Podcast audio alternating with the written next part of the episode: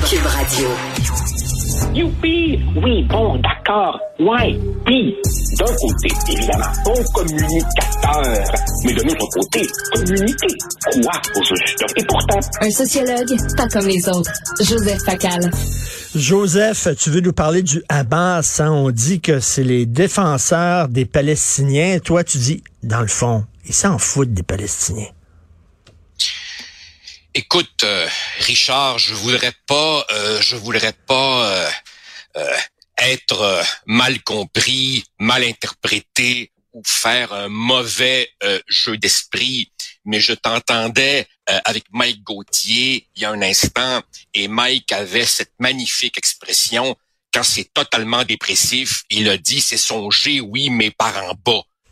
Euh, je t'avoue que ce qui se passe en ce moment me laisse songeur par le bas. Examinons, si tu veux, ensemble la dernière séquence des événements. Alors, l'armée israélienne avertit la population de Gaza qu'elle prépare une opération d'envergure. Elle n'en fait pas mystère. Elle dit d'avance, on va rentrer. L'armée israélienne dit, on va aussi rentrer par le nord et on vous demande d'évacuer vers le sud. Pourquoi l'armée israélienne fait ça? L'armée israélienne annonce d'avance ce qu'elle va faire parce qu'elle veut atteindre son objectif militaire, qui est d'anéantir le Hamas, mais en essayant, en essayant d'épargner le plus possible les civils. Bon, ça se discute, mais fondamentalement, c'est ça. Que dit le Hamas aux Palestiniens? Il leur dit non, bougez pas, restez chez vous. Wow! Hmm. En disant cela, le Hamas sait évidemment qu'en disant aux gens de ne pas évacuer, ceux-ci vont se faire passer par-dessus par les chars israéliens. Pourquoi le Hamas demande aux gens de rester chez eux? Pour pouvoir justement se fondre parmi eux. Autrement dit, il sait que son mot d'ordre va créer une hécatombe chez les civils, mais il s'en fout.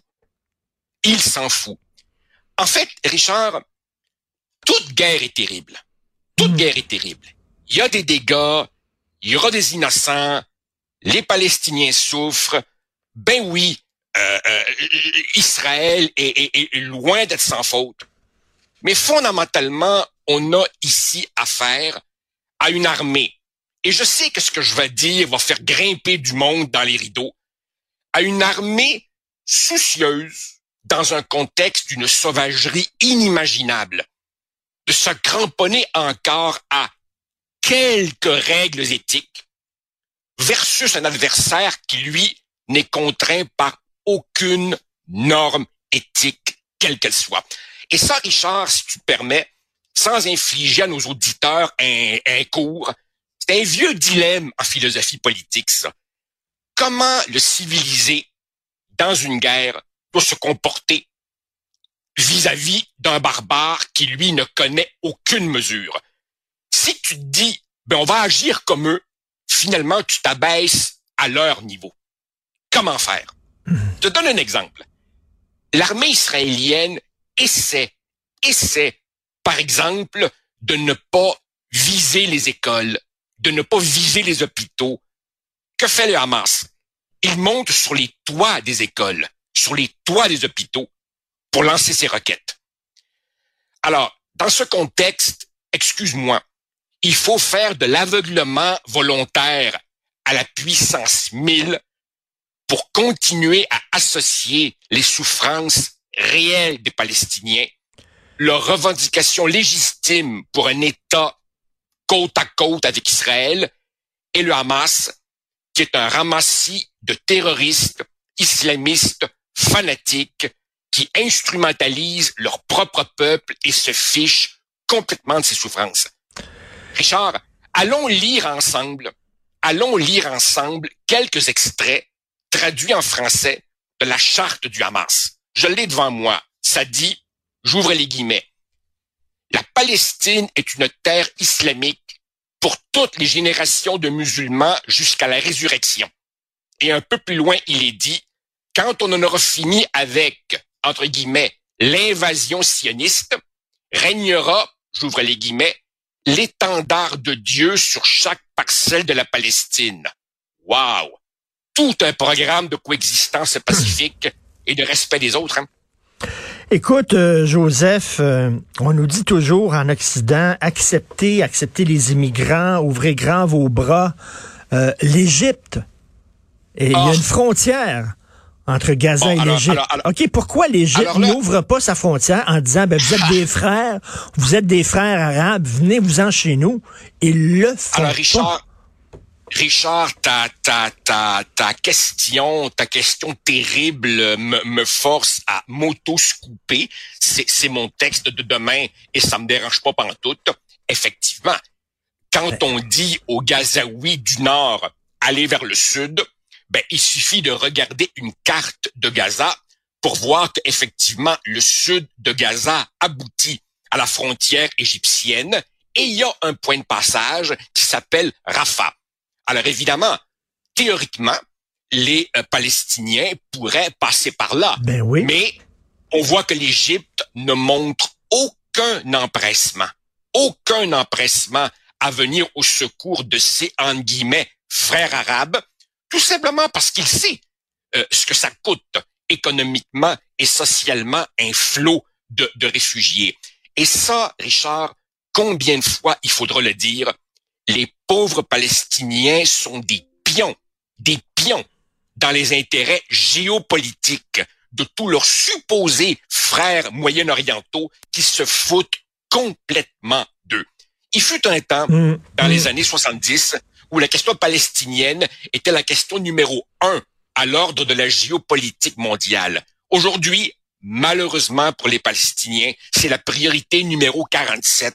Autrement dit, c'est pas une priorité pantoute et tous les autres pays arabes sont à la pièce, les uns après les autres, en train de signer des accords de cohabitation, de coexistence, de collaboration avec Israël et se fichent complètement des Palestiniens, qui évidemment sont largement seuls au monde. Mais de grâce, de grâce, cessons de faire du Hamas le supposé porte-parole et glorieux défenseur des Palestiniens sérieusement, revenons sur Terre. Je ne veux pas m'autociter, mais aujourd'hui dans ma chronique, euh, c'est très ironique et je dis, ben vous voulez que les gens appuient votre cause, ben massacrer des bébés, violer des femmes, kidnapper des grands-mères, et soudainement, il y a plein de gens à travers le monde qui vont manifester dans les rues pour votre cause.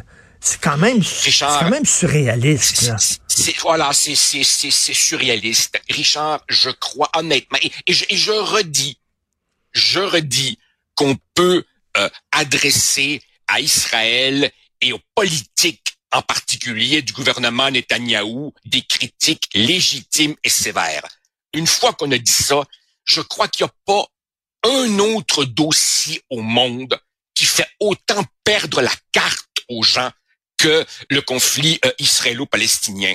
Écoute, c'est pas compliqué. Dans la presse, je lisais aujourd'hui une entrevue avec quelqu'un qui dit un supposé expert qui dit euh, l'attitude du Hamas s'explique par le désespoir.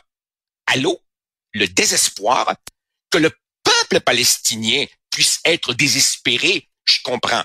Mais quand tu mènes le genre d'opération sophistiqué qu'a fait le Hamas et que tu vas littéralement égorger des bébés, des femmes et des enfants, c'est pas le désespoir, c'est le fanatisme qui, qui, qui, te motive. Le, fanatisme. Et, je, il, se trouvera toujours, il se trouvera toujours en Occident des cohortes d'idiots utiles pour trouver le moyen de relativiser avec, avec le oui, mais. Non, non, il n'y a pas de, a pas de oui, il n'y a pas de mais cette fois-ci.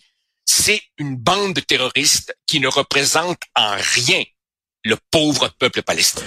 Euh, Jean-François, notre réalisateur, Jean-François, est-ce qu'on a l'extrait de Jean-François Lépine à Radio-Canada? Est-ce qu'on l'a? Écoute, un petit extrait de 15 secondes où Jean-François Lépine, que je respecte beaucoup, que j'admire beaucoup, qui est un grand journaliste, l'a un peu échappé. On écoute ça. Depuis ce temps-là, le territoire est contrôlé par le Hamas, des milices dont on connaît euh, la férocité, le courage d'une certaine façon oh! dans leur cause. C'est des gens cruels, mais extrêmement euh, euh, courageux d'une certaine façon. Courageux, fanatiques. Oui, ils sont prêts à risquer leur vie pour leur cause fanatique, oui, mais courageux, je pense.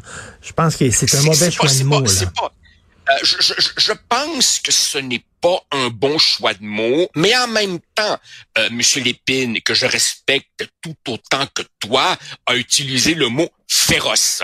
Euh, là, oui, féroce est un mot approprié. En fait, j'ai comme l'impression que ce sont des, des, des, ben tu sais, il y a une expression qui est rentrée dans les mœurs, les fous de Dieu des kamikazes, des gens qui sont prêts à donner leur vie parce qu'ils pensent qu'un paradis euh, les attend et qu'en fait, plus ils tuent d'innocents, plus ils réalisent la, la, la, volonté d'un esprit euh, au-dessus d'eux. Et, et, bien entendu, bien entendu, Richard, je, je te l'annonce, enfin je te l'annonce, tu, tu le sais encore mieux que moi. Regarde bien la couverture médiatique qu'on ah. va nous servir dans les prochains jours. Entre autres, entre autres, tu n'es pas sans savoir que nos médias locaux ici, qui n'ont pour la plupart pas les moyens d'envoyer beaucoup de correspondants sur les lignes de guerre, euh, nos médias locaux d'ici vont s'abreuver principalement l'agence France Presse, l'AFP, dont les bureaux sont situés à Doha, au Qatar. Regarde bien le genre de couverture que l'AFP va nous servir en priorisant évidemment les, les, les, les, les souffrances, on peut le comprendre, les souffrances d'une population civile, mais en passant beaucoup plus rapidement sur le fait que le Hamas voulait, appeler cette boucherie. Écoute, le peuple palestinien, là, il est mal barré, comme on dit, parce que là, il est défendu, entre guillemets, par des fous de Dieu. Euh, il a été tondu littéralement par Yasser Arafat, qui était corrompu. Euh, il est abandonné par euh, les autres pays arabes qui veulent pas les avoir chez eux parce que c'est trop de trouble. On veut pas que ça devienne comme au Liban, puis que le, pays saute et que ça pète. Donc, les autres sont vraiment mal barrés, là, les Palestiniens. Absolument. Absolument. C'est un peuple, c'est un peuple qui a, qui a de, légitimes récriminations euh, vis-à-vis euh, Israël. D'ailleurs, n'oublions jamais que euh, Israël, démocratie imparfaite, mais démocratie tout de même, au sein même d'Israël, il y a beaucoup de Juifs qui critiquent la politique du gouvernement Netanyahou, puis qui dit à un moment donné, il va falloir s'asseoir avec ce monde-là, puis tenter de, de, de, trouver euh, euh, euh, une sorte de terrain d'entente. Donc, il y a des nuances à faire, mais fondamentalement, tu as raison. Les Palestiniens sont d'abord et avant tout, ont d'abord et avant tout été trahis par leurs propres dirigeants depuis des décennies. Il faut rappeler, Richard, il faut rappeler qu'en l'an 2000, à Camp David, les États-Unis, les seuls qui ont, si tu veux, l'autorité politique pour réussir à forcer une sorte de compromis. Bill Clinton avait mis tout son poids dans la balance. D'un côté, Ehud Barak, de l'autre côté, Arafat. Il y avait sur la table un deal forcément imparfait, forcément euh, euh, un peu frustrant. Tu sais, quand deux peuples aiment la même terre mm. et que cette terre est trop petite pour être partagée facilement, forcément, c'est un compromis un peu boiteux. Mais il était là, le deal. Arafat a demandé la nuit pour réfléchir. Puis quand il est revenu le lendemain matin, non, non. Pourquoi non? Parce qu'il savait qu'il aurait du mal à vendre cette entente imparfaite à son propre peuple, mais entente qui aurait fait naître un État palestinien. Il les a laissés tomber. Et depuis ce temps-là, ce pauvre peuple s'enfonce dans la misère, et c'est évidemment pas avec une bande de terroristes fanatiques islamistes que à, la tête de Gaza que ça va évidemment s'améliorer. C'est ça. le, Hamas, le Hamas savait, savait qu'il allait provoquer la riposte israélienne et c'est ce qu'il veut. Selon toi, selon toi, là, il va y avoir une opération terrestre à Gaza par Israël. Est-ce que l'Iran va s'en mêler? Je ne sais pas. Euh, je, je, je, je, ne suis je ne suis qu'un modeste mm. chroniqueur à, à 8800 kilomètres de l'action. Euh, je, je me garde une mm-hmm. petite gêne et j'essaie d'éviter les certitudes morales d'où tous, tous ceux qui, aussi loin que toi et moi, de, de, de, de, de l'action allument les lampions de la paix et disent Oh mon Dieu, comme tout cela est épouvantable, il aurait peut-être fallu y penser avant. Est-ce que l'Iran va s'en mêler? Évidemment, je souhaite que non.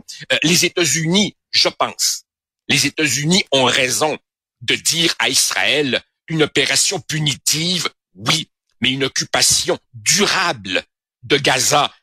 Pensez-y, parce qu'on sait ce que ça implique occuper un territoire. Combien de fois, Richard, on l'a vu dans des guerres? Le problème, le problème, c'est moins de rentrer que de sortir. Sortir. Hein? Euh, quand tu t'enfonces, parle-en aux Américains au Vietnam, parle-en aux Soviétiques en Afghanistan, parle-en aux Américains en, Afghanistan et en Irak. Le problème, c'est de sortir. Alors, une opération massive, éclair, d'accord. La suite est tout sauf clair. Et je n'ai pas personne. Richard, méfie-toi.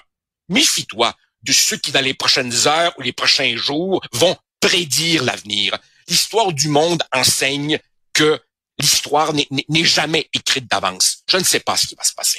On va te lire demain justement sur l'Égypte qui refuse d'ouvrir ses frontières euh, au peuple palestinien. Merci beaucoup. À demain, Joseph. Salut. Merci Richard. À demain.